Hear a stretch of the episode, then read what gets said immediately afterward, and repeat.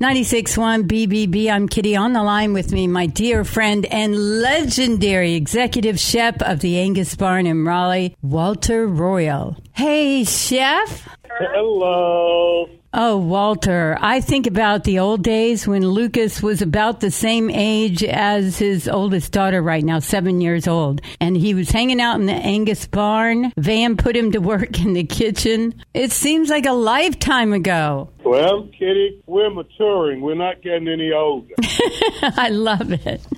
So true. I know your time is limited. So let's talk turkey. You ready? yes, I am. Okay, frozen or fresh? Preferably fresh. But if you wait too late, you have to use frozen. How about stuffing in or out of the turkey? Out. And the reason I said it, I like for it to be out. Most people will stuff the turkey and not bring it up to the proper temperature. And that's when you hear people say, well, I got sick during Thanksgiving. Yeah, we don't want that. How about gravy? Giblets or none? Oh, giblet. Wet brine or dry brine? Wet. Brown sugar, honey, and salt. So after you brine it overnight, do you put it back in the refrigerator and let it sit uncovered? I brine mine, get it out, pat dry it, and let it sit in air dry. Okay, Walter, when you're home with the fam, how do you cook your turkey? I love one that's roasted. I nothing in this world is better than a roasted turkey. I would, uh, like I said, I brine it overnight,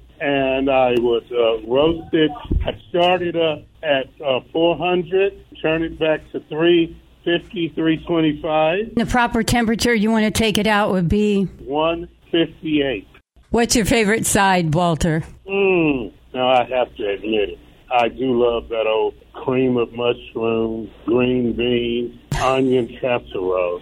Me too. I have to make that every year for Lucas. I tried to get out of it, but he won't have it. It's his favorite holiday. Jim McGovern, our general manager's passing through. I got to tell you this. Uh, we had a server that worked here a long time ago. He walked up to me and he said, "Old turkey, jive turkey, and what was it? young turkey. Young turkey, old turkey, jive turkey. So I think about that every Thanksgiving.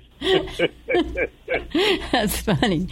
Okay, so listen, you are all about family and simplicity, and also probably one of the most generous people I know. I mean, it seems like your life's mission is certainly not only just to cook, but to help people, because that's in your DNA, isn't it? It is. I mean, you have to. You have to give back. Everybody needs a helping hand. And if we're fortunate enough to be able to help out, we're obligated to do it. I consider you a sage, and I'm not talking about what goes in a turkey. You are such a wise man. Show me some of that wisdom about the time we're living in right now, Walter. For one thing, nothing is permanent.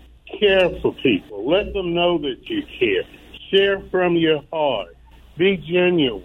And you know what? Extend a helping hand. So, Walter, you know, I always do this sound palette where I ask you to pair like a Thanksgiving dinner or something with a piece of music. Do you have anything in mind? Yes, Alice's Restaurant. There's a little meaning behind that. Yes, it is. The lovely Mrs. Alice Ewer, and it's Alice's Restaurant. It will always be Alice's restaurant, won't it? Yes, it will. This song is called Alice's Restaurant. It's about Alice and the restaurant. But Alice's Restaurant is not the name of the restaurant, that's just the name of the song. And that's why I call the song Alice's Restaurant.